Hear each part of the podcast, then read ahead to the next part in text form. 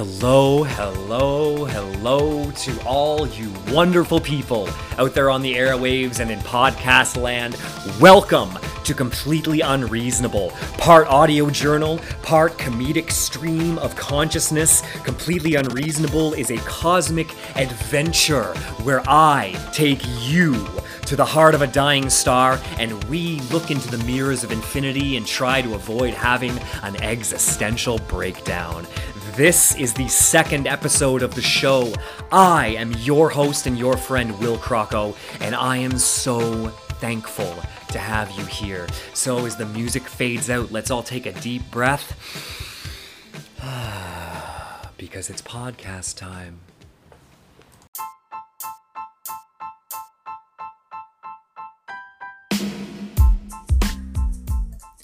This episode of Completely Unreasonable is brought to you by Anchor F M, the easiest way to make a podcast. Anchor allows you to create, distribute, host, and monetize your podcast for the low, low price of one hundred percent free. Anchor is straightforward and easy to use and includes unlimited free hosting and one-click multi-platform distribution, including Apple Podcasts, Spotify, Stitcher, and more. Anchor also does the work of matching your show with great brands and sponsors. You decide which brands you want to work with, which episodes to monetize, and where in your episodes you would like your ads to appear. Anchor allows you to record anywhere using their mobile app and provides you with straightforward and simple analytics so you can get the feedback you need to grow your podcast. If you have been thinking of starting a podcast but are unsure or overwhelmed by the how, then head over to Anchor F M and start flexing your creative muscles now.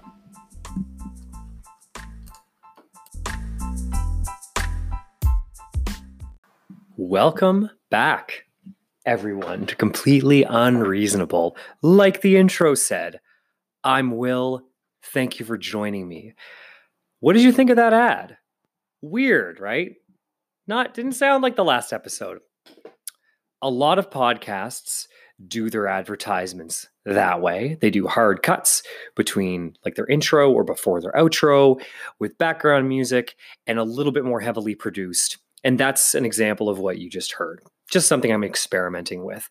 Some other podcasters like to do more of just like a stream of consciousness style thing for their ads where they hit a few main beats, but they talk about the product and they they don't have like a specific script or copy that they're reading from. They just kind of tell you about the product or the service from the heart.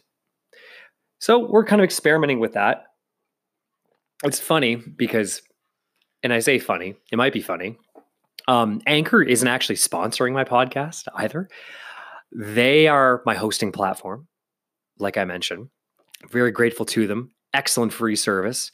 They are responsible for the distribution. So they are responsible for um, the podcast now being available on the big ones, on Apple Podcasts, on Google Podcasts, on Stitcher, on Spotify. It's awesome. My dog is freaking out at somebody, but that's okay. So it's an altruistic ad because Anchor actually can't, they're not sponsoring me, and uh, they actually can't pay me for the ad because Anchor is based in the U S and they do all of their monetization and sponsorships through a U S-based bank. They do not currently offer monetization or sponsorships to podcasters outside of the United States. Not a criticism. That's probably not easy to set up. I reached out to their customer service department when I realized this, and I asked them what the status on getting monetization support outside the U S was, and if they're making any progress. And they told me that it's something that they're working on, essentially. I got a pretty, it was a pretty like, you know, like a copy and paste email from somebody, but they're a big company. They got a lot of people emailing them and asking them questions like that. So no big deal. So give me some feedback on if you like that ad there, or if you'd rather me just kind of talk through it. I'm, like I said, I don't even have any sponsors, so I don't even need to do an ad, but it's kind of a, it's kind of a fun experiment for me. This is all, this whole podcast is a fun experiment for me, everybody. Make no mistake. I appreciate you if you're listening to this, but this is for me. I'm the boss and I love it. So like I was saying, welcome back to the podcast. This is our second episode, and a lot has happened in the week since I released the first episode. Um, mostly what has happened is we've shown up on multiple new hosting websites. Um, you can get the podcast anywhere you get, like where ninety-nine percent of you are going to get your podcasts. You can get it from now, like I said, from Apple, from Stitcher, from Spotify, from Google Podcasts. And I'm over the moon with that. I'm not going to talk about how many people have listened because I'm not, trying not to pay too much attention to the analytics because I don't want it to become something that I'm like, I, I the last thing I need is another thing, another metric I'm constantly checking on my phone, looking at notifications for, right? But um, there have been more people listening to the show than I thought there would be. So if you have listened, if you're listening now, if you shared or told anybody about the podcast, thank you so much. And if you haven't told anybody about the podcast, and if you like it, tell a friend, word of mouth. It's out of style, kind of, but it still works. So usually I've been doing this podcast on the weekend, but it's currently Tuesday. Uh, I got home from work a little while ago, and I was busy all weekend where I would normally do a call-in or I would, you know, write copy. I was actually on a backcountry hiking and camping trip with three of my really good friends. And I would like to tell you all about that. So British Columbia is a pretty amazing place. My wife, Devin, and I moved out here about two and a half years ago for work and for adventure, and we found both. B C has mountains, it has lakes, over twenty thousand of them actually. It has forests, plains, coastal areas, islands. It's beautiful out here. So I want to talk about that a little bit. British Columbia contains one thousand twenty-nine protected areas. These protected areas combined cover a total landmass of over fourteen million hectares, which makes up for nearly fifteen percent of all the land in the province. Now, for some context, that is twice the total area of landmass of my home province of New Brunswick. I'm not throwing any shade at any of you New Brunswickers. I love New Brunswick. It's just not a big province. But I digress. These protected areas include six hundred forty provincial parks, two recreation areas, one hundred fifty-six conservancies, one hundred forty-eight ecological reserves, eighty-one protected areas, three hundred forty campgrounds, one hundred nineteen boat launch areas, and over twenty-eight hundred kilometers of official hiking trails. Now, high atop the northernmost section of the Okanagan Plateau, within the vast Columbia Mountains, lies Monashee Provincial Park, a twenty-three thousand hectare provincial park located northeast of Vernon, B C, between Mabel and Arrow Lakes. The park's biodiversity is impressive by any standards. The park protects substantial stands of old-growth cedar, hemlock, and spruce. The valley bottoms are graced with lush green forests, not unlike the coastal and rainforested regions of the province. In the spring, the distinctive alpine meadows blossom with a colorful array of heathers, mosses, lichens, and wildflowers, including the iconic Indian paintbrush plant. The snow-capped mountains that tower over the park, Fosthall, Caribou Mountain, Slate Mountain, Visionary Peak, Tranquility Peak, and Gates Ledge all rise between twenty-two and twenty-seven hundred meters above sea level and are some of the oldest and most dramatic rock formations in Western Canada. In person, it is obvious that the Columbia's nickname, the Kootenay Rockies, is very well deserved. The Alpine Lakes, Big and Little Peters, Margie Lake, Spectrum Lake, and Fawn Lake sparkle beneath the behemoth Mount Fosthall, its jagged peaks and ridges not unlike the Sawtooth Mountains of Patagonia. The cool summer temperatures and abundant vegetation provide an ideal habitat for a variety of wildlife. Lucky, quiet, and patient visitors may get a glimpse of the rare mountain caribou or wolverine, two of the park's red-listed mammalian inhabitants. The park is also home to the red-listed northern goshawk. In addition to its endangered species, the area also boasts moose, no surprise here, Canada, deep wilderness, mule deer, mountain goat, marten, cougar, black bear, a blue-listed grizzly bear population, and Townsend's big-eared bat. It was within this cathedral of the natural world we decided to venture on our weekend backcountry expedition. With a thirst for adventure and packs full of supplies, we headed into the wild with one goal: to have fun, and maybe summit Mount Fosthall to gain access to a place most only dream of, the Hall of the Mountain Gods, high above the tree line, where you can see for miles and all of your terrestrial problems fade away behind the sound of the wind and the thrill of feeling on top of the world. On Friday, we assembled our crew in Kelowna, Dylan, Raleigh, Jeff, and yours truly, and started making our way towards the park, approximately three hours away in Dylan's trusty Ford Explorer Sport known as Baba Ganoush, or Baba for short. The first leg of the journey, from Kelowna north to Vernon along Highway ninety-seven, treated us to vistas of the surrounding valley and the sparkling, almost tropical blue waters of Kalamalka Lake. Highly recommended lake, nice swimming. Past Vernon, things begin to get more rural, as we leave the cities and double-lane highways behind in favor of small towns and narrow, winding country roads through historic Lavington and Lumbee. Just outside of Cherryville is where our party turned north, up Sugar Lake Road into the wilderness. As Baba puttered away, taking us further and further away from civilization, we shared stories about our previous journeys as our levels of excitement grew.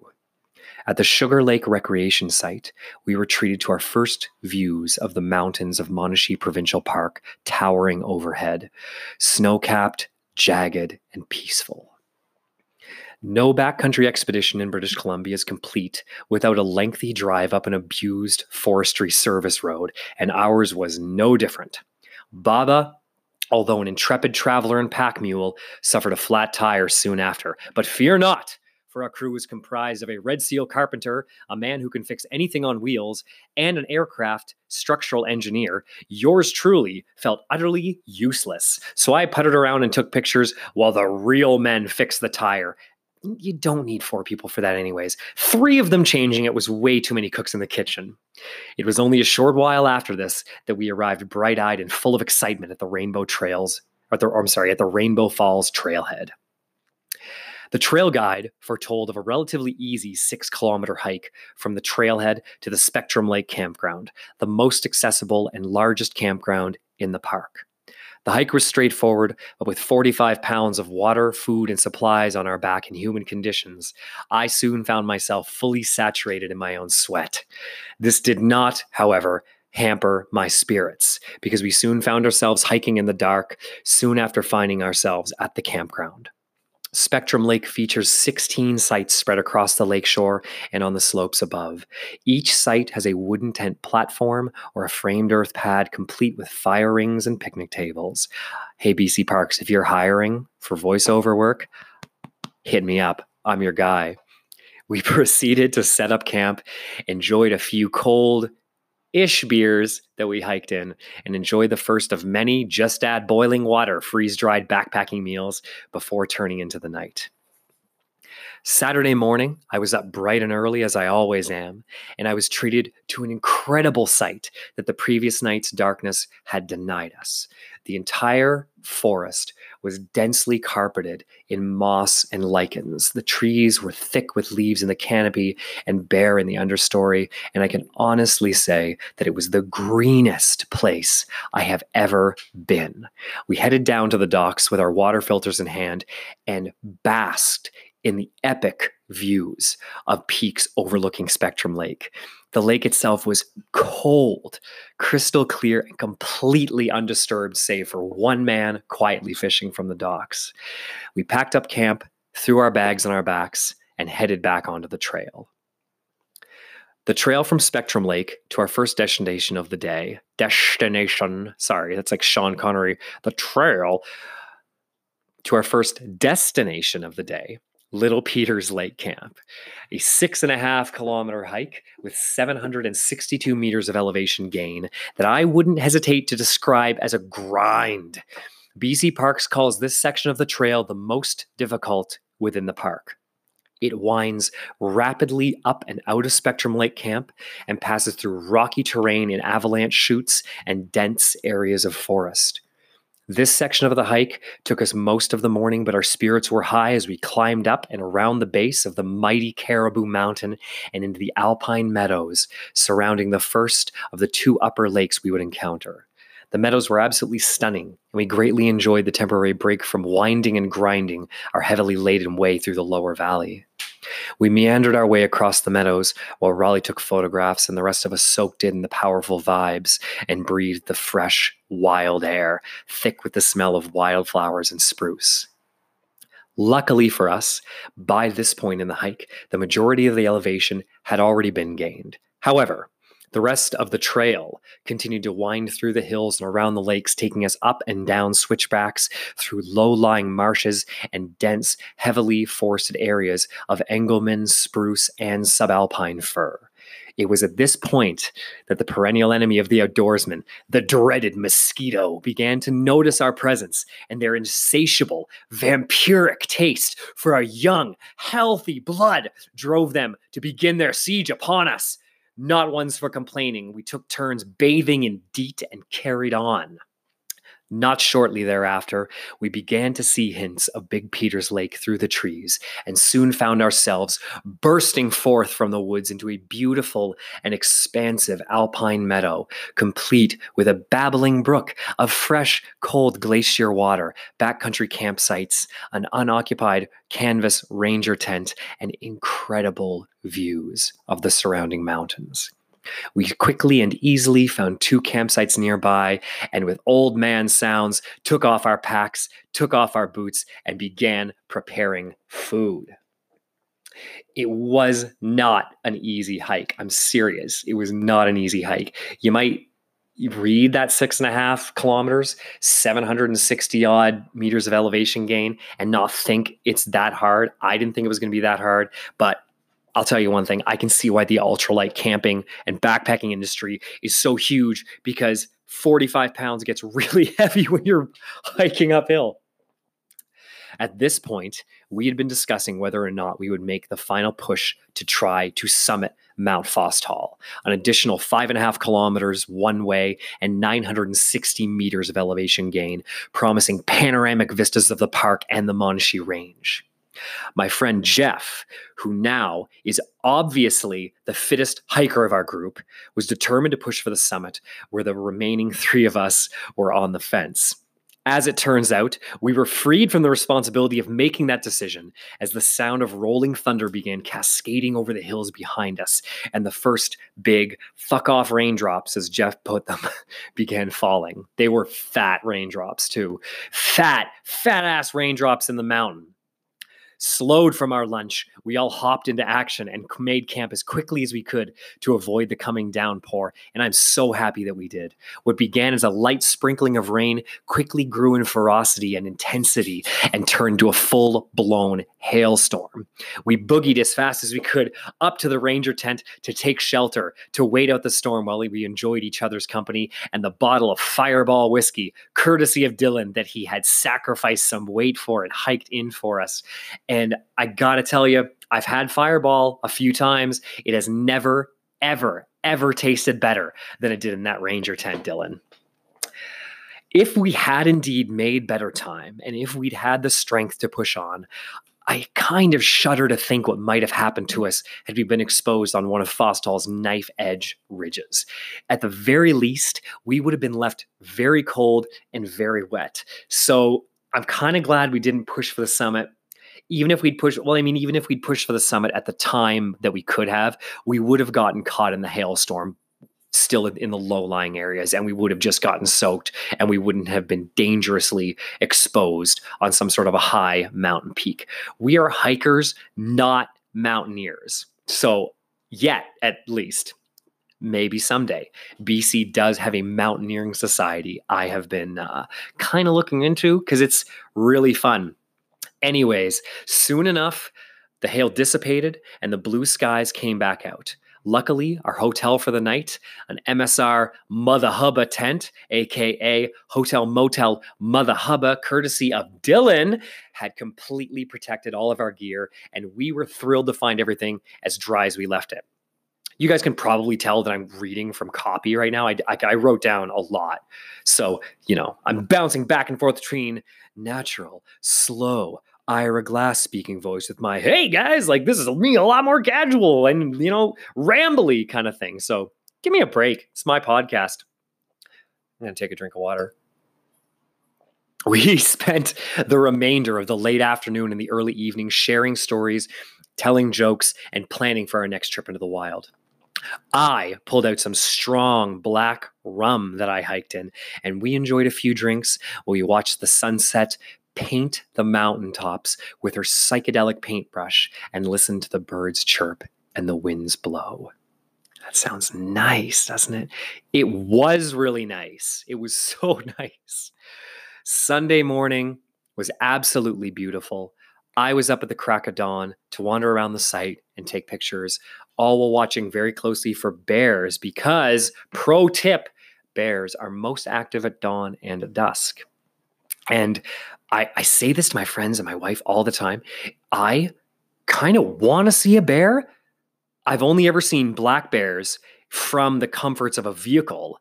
And I think, honestly, to be hiking, to see a bear in the distance would be one of the most exhilarating things ever. People are really afraid of bears. You should definitely respect bears and respect the wildlife and have, you know, have some fear for them. But it would be so exhilarating to see a bear, like a wild, noble, beautiful animal like that out in the wild. Slowly, everyone else woke up and made their way to camp, where we drank coffee and enjoyed breakfast and each other's company before tearing down camp and embarking on our fourteen-kilometer hike back through the subalpine, into the valley below, past Spectrum Lake, and back to the trailhead and civilization. The hike did take us most of the day. It was such a nice change to be able to actually catch my breath and laugh and pal around as we enjoyed the steady downhill grade. And it was only then that I mean, I realized how seriously steep and windy the trail going up to Big Peters Lake or going up to the Peters Lake from Spectrum had been. Because when you're in the moment, you're pushing hard, but you're not. I kind of get into a forced flow state with hiking because you're it's a bit of suffering. Your feet hurt, your legs hurt, your hips hurt because you've got all this weight on your back. So it's best not to think about that and to just focus on one foot in front of another, and then everything just kind of falls away and you try not to think about how steep it is. So the way down, you really start realizing how steep it is because you have to use like trekking poles to hold on to your weight and spot your landing, because if you just walk down at, at, a, at a regular pace, you're going to blow out your knees and you're going to tumble into a ball and roll the fuck down that trail. So it wasn't an easy hike and it was long. And at the time, you know, I'm a little embarrassed. Um, I'm the I'm the least experienced hiker in the group. Um, and I'm a little embarrassed. I also um oh, I also earned the nickname Tenderfoot on this trip because I have the tenderest feet as well, although I went out and I bought good hiking socks. Thank you, Dylan, for like actually making me spend money on good hiking socks and for lending me that pair of blister socks. And even though I did all that, I, my feet were just killing me. The last four kilometers were so, so long and I was cranky, not like loud and like obnoxious cranky, more like that withdrawn, surly, quiet cranky. Like if you if you know me, I'm pretty hyperverbal, and if you see me not talking, there might be a chance that I'm cranky. Not always, I might just be being thoughtful, but usually hyperverbal. When I'm not, I might be cranky. Real fun to hang around with. So we finally made it back to the trailhead. And it was so wonderful to see Baba Ganoush. I took my boots off. I we hugged each other. We we just like laughed for a minute, just reveling in the afterglow that you get from spending good times with your friends outside in nature. And although we didn't summit Mount Fosthall, which, to be completely honest, the idea of climbing from Spectrum Lake to Little Peters to Big Peters, taking a break, and then summiting Mount Fosthall in one single day is really, really ambitious. seventeen hundred meters of elevation gain in one day is nothing to laugh at. And if there's any like hardcore hikers or mountaineers listening to this, A, thank you for listening to the show. And B, stop laughing at me because suffering is relative. That's a lot of elevation gain. So even though we didn't get to summit Fosthall, we had an awesome time, an incredible time. And that's what hiking, camping, and suffering uphill for hours with your friends is all about.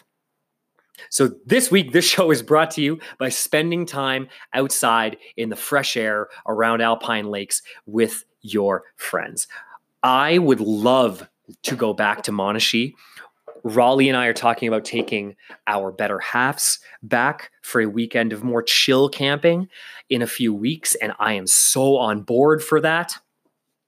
Um, shout out to Raleigh for showing me the ropes. Shout out to Jeff for like having the most positive attitude on the trail ever. And shout out to Dylan for everything, man. You guys are the best. The experiences that we've had in the outdoors, our hikes and our ski trips and our camping trips, those have been some of the most formative and beneficial experiences of my adult life, definitely since I moved here to B C. And being friends with you guys is an honor and a privilege, and I'm very happy that we got a chance to do this together.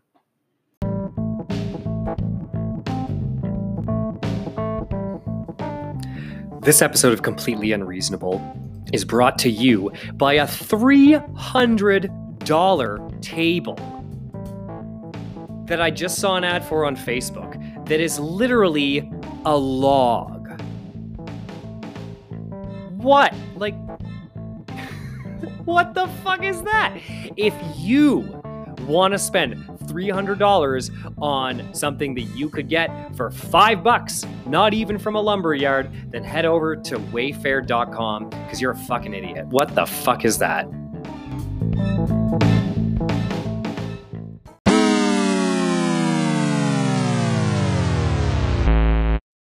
Let me ask you a question. Do you remember your first crush? How old were you? Do you remember their name? Why do you think you had a crush on them? Was their name as sweet as the tweet of a songbird? And did you do anything about it? Well, friends, I remember my first crush. I was in the fifth grade, so ten or eleven years old, and um, we'll call her Elle. She had a hyphenated first name, and it sounded as sweet as any song I'd ever heard. And I did do something about it. On this week's embarrassing story, I will tell you the tale of one of the most formative experiences of my young life, a tale that I like to call the love note. Let me set the stage for you. The year was nineteen ninety-seven. Titanic was huge. England handed Hong Kong back to China, and the Pathfinder rover landed on Mars. I was a young boy in the fifth grade at Southern Carleton Elementary School in Woodstock, New Brunswick, and I was just starting to like girls in an abstract kind of way when I wasn't occupied by cartoons and computers and comic books, and I had a massive crush on a girl in my class, the aforementioned Elle. Now, like many crushes at that age that I assume people have, I had never spoken even a single word to her. I am pretty sure that apart from hearing my name on the roll call, she had no idea I existed. And that's not like a sob story case. Girls don't have to have an idea that all these guys exist. I'm not putting any pressure on her like that. But it didn't help my case that I totally lacked confidence. I thought I was a huge nerd. I thought I was not handsome and that no girls liked me, even though my parents told me that. But when your mom tells you, you know, shout out mom, when your mom tells you you're handsome, yeah, you kind of are like, yeah, but you you have to like think I'm handsome. I'm your son. Like you are biologically invested in thinking that I'm handsome. So uh, Elle was also popular and smart and pretty. And in my mind, she was like way out of my league. But has that ever stopped anyone before? It has, but allow me. At the time, I was watching a lot of late nineties T V, including some more teenage or adult-focused shows like, uh, oh, I don't know, Saved by the Bell, Fresh Prince of Bel-Air, maybe a little Boy Meets World, Breaker High, that kind of shit, you know? And I thought the way that you got a girl to like you was not to, like, be like talk to her and be nice and genuinely interested in her and her interests and be charismatic and mean what you say. No, no, no, no, no, no, no, no, no, no, no, no, no, no. I thought the way to get a girl to like you was never to talk to her and instead out of the blue write her a note confessing your feelings for her. How could it fail? So one day I went upstairs in my mom's home office and I snagged a cue card from like her desk, the kind that um, you would use to write talking points for a speech on or facts to make cue cards to like study from. And anyways, and I took that cue card and I wrote, um, I think it's funny that I took a cue card. It's like such a, um, it's such a non-romantic paper medium to write a love note on. Like, hey, here's a cue card. Like girls, if you got a cue card, like a love note written to you on a cue card, how cute would the guy have to be for that to like make a positive impact? So I'm sure that what I wrote was beautiful and innocent and not lame or creepy at all. And I wish, I wish, I wish, I wish so hard on so many stars that I remember what it said. But you have to understand that I buried this experience deep, deep down into my soul. And I wanted to forget that this ever happened. And it wasn't until years later, like years and years and years later, well past my time in high school, even, that I was mature enough and to laugh at myself. It was only then that I dared to even unbox the story and tell anyone about it. I've told a few people. My wife knows, obviously, because it's a hilarious story to tell somebody that now actually likes me. I should write her a note on a, a love note on a cue card. So anyways, anyways, anyways, I digress. So I wrote her this love note. I took it to school. I don't know if I actually had any real intention of giving it to her because presumably this would involve me to actually walk up to her, hand her the note, and maybe watch her read it or just slink away. I'm not really, I don't know if I had it planned out. Um, so I, but I put, I, so I took the, the note to school, didn't have any intention, may, maybe any intention of actually giving it to her. And I put it in my desk to wait for the opportune moment, which as it turned out would actually be, shocker, a bad idea. So I, quick digression here. This time in my life, like many of you listening, I'm sure, I also had a bully. Let's call him Jay. Jay was a real prick. He'd tease us, he'd threaten us, and he'd generally be an all-around total asshole to my friends and I. And it really wouldn't be until years later, second time I've said this this show, when my mom told me that he basically hated us, my friends and I, because his home life was an absolute horror show. And my friends and I all came from happy homes. Like my mom volunteered at school kind of a thing. And so, but anyways, this isn't a sob story about Jay. This is an embarrassing story about me. But I don't hold anything against this fella anymore. People are pricks sometimes. And uh, his situation legitimately was not good. So His, his acting out is understandable, but we're getting way too serious here. So I don't know exactly how the events that take place next actually happened. So if you'll recall, I had left the note in my desk like a total fucking amateur. And we all went outside for recess. We came back and the note was gone because I obviously checked immediately. Just gone. vanished, like it had never been there. So I did the logical thing and I started to panic. I started like ripping and pulling papers, pens, notebooks, uh, like pencil holders out of my out of my desk furiously, trying to find this thing, probably making, definitely making a huge mess all over the place. I wasn't very organized to begin with. I'm still not, and I'm thirty-two. So when I was eleven, I was super unorganized, but this was on another level entirely. And then in the middle of this, what I can only describe as a maelstrom, someone walks by, I don't know who, and puts the note on my desk. The note. And there it is, just sitting there in front of me. The the very same cue card, folded um, the short way, like widthwise, and sitting there like a little A-frame cabin on the corner of my desk. And I remember going into tunnel vision, like everything faded away, and it was just me, the note, and my confusion looming over us. So I reached out and I took the note. And I opened it. There, at the bottom, below my wonderfully written, poetic, I'm sure, love note, in what I've always assumed to be Elle's handwriting, were the words, "I don't like you."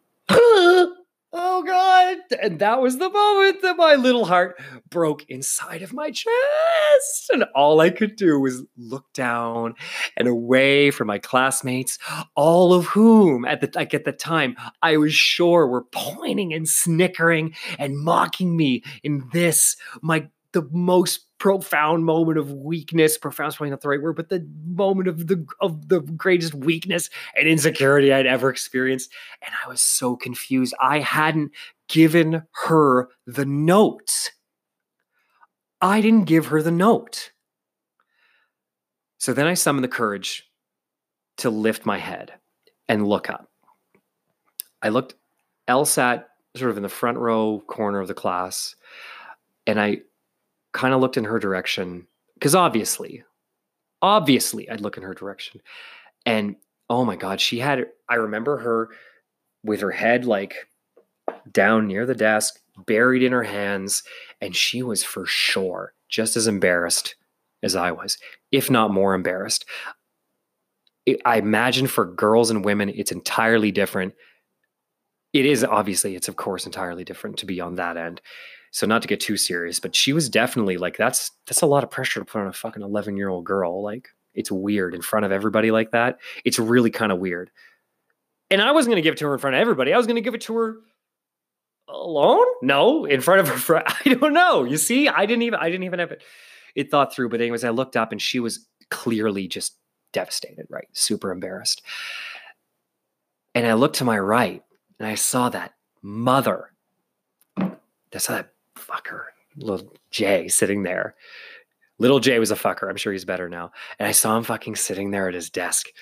And he was, I remember him roaring with laughter. Whether or not he actually was, who knows? Memories are funny. Pointing, laughing, reveling in my misery, right? So I, I've always thought that he gave her the note. And I don't even know why. He was probably, you might have just been enjoying it, but it could have fallen out of my desk. But I've always thought that like he saw me looking at it. Cause like that morning I was looking at it a lot. It was super important to me. And I, I, I thought he thought saw me looking at it and took it out of my desk and gave it to Elle as some sort of like uh way to like fuck with me. Right. Like, and, or just a way to cause chaos. And it seems so unlikely now as an adult that that's what happened. But at the time, that's what I thought. That was the first thing I thought. I saw her devastated. I felt my embarrassment. And I saw him laughing. And I was like, this is the guy who did it. And it took all I had not to get up and literally had like a violent outburst on him. Like I was the most non-confrontational, like non-violent kid on earth. And I could never have confronted him, but I wanted to, to punish him for embarrassing me like this and ruining my chances with Al, ah, which had been so good up until that moment, right? Leading up until now, didn't you think my chances were good? But I wasn't that kid. I was the kid who froze and sat still in an anxiety-ridden cold sweat, probably. Welcome to a dramatic reading of Will's childhood. So, apart from the great returning of the note, the only other kind of thing that I really remember from this troubling memory took place while I was in the cafeteria line later that day. I was in line there with my friends, um, and I was really trying not to look at anybody or make eye contact with anybody. I wanted to crawl into a hole and die, not literally, but I felt pretty shitty. So um, further up in line, a guy I knew, let's call him K, was one of them. He was, I'm not, you know, I always thought we'd been cool. We weren't really in the same friend group. I'm not clicky. I'm not obsessed over clicks from, uh, from fucking middle school. I'm just telling you the way it was. So he was more like one of the popular athletic type of guys. And I was one of the more hanging out with like the uh, D and D players and the, like the nerds kind of thing. No shame. That stuff's cool. Um, but uh, so he sees me in line. And he turns and he like turns and looks at me. This is how I remember it. And he says, "Hey, Will, everybody knows that you like Elle." And without missing a beat, I yell back the most fifth grader thing to say to somebody: "No, they don't." I don't know if it actually happened like that, but that's how I remember. I well, I remember that like really, really pretty like vividly. And I don't know what he'd say, but that's the most fifth grader thing that like a fifth grader could actually say. No, they don't. No. Um, Elle actually ended up moving away, I think, the next year. I, she wasn't in my classes ever again. And I'm pretty sure she ended up moving away either the next year or the year after that, um, without her and I ever exchanging a single word. And that's kind of sad, I guess. Probably good. I don't know what word I would have exchanged with her. I probably would have had a panic attack if she'd ever actually talked to me, because that's um, how being ten and eleven years old really is. That's really the whole story. I don't know if anyone else even remembers any of this. I bet Elle does. And that's not because I think it had like a profound impact on her. I think it was probably fucking really embarrassing for her, just as it was for me. Um, you know, maybe though, my note was actually really sweet, but the social pressures got to her and she remembers that note fondly. I think probably not. I think, like I said, she was probably super embarrassed. She probably didn't like me and she didn't have any obligation to like me. She had no idea who I was. I never talked to her. Guys, if you like a girl, you have to talk to her. Relationship advice with Will. I'm the new Doctor Drew. So that's the whole story about the love note, really. Um, honestly, now, though, I'm not even embarrassed of this, because my teenage years would hold embarrassments of a magnitude that I wasn't even capable of imagining yet. So that's really the whole story. And I know that's like the ninth time I've said that, but um, consider yourselves informed and embarrassed. So everyone, that has been the show for this week. Thank you so much for listening. It really, really means a lot to me. Whoever you are, wherever you are out there, whatever platform you're listening in on, thank you very much. A lot has happened in the week since I published the first episode of Completely Unreasonable. I've had a lot of really positive feedback, and thank you very much for that. If you want to give me some feedback of any kind for this show, reach out to me on social media. You can get me at Will Crocco on Facebook, or at Adventure Will Crocco on Instagram, or at Completely Unreasonable on Instagram. Or if you know me personally, you can just text me and tell me what you know. Or even in person. Do people talk in person anymore? They do. They do. Maybe just not as often as we used to. We are distributed now. Um, this morning, Anchor notified me that we're in the final stages of um, landing on Apple Podcasts. So in addition to listening to this on the Anchor F M platform, this podcast is available on Spotify. It is available on Radio Public. It is available on Stitcher and Google Podcasts. Basically, everywhere you can get your podcasts, you can now get Completely Unreasonable. And to be honest, it's a trip to open up Spotify and find my podcast. It's a serious trip to tell my Google Home Mini to play an episode of my podcast. It's blowing my mind, and I could not have made this happen without all of you supporting me. So thank you very much.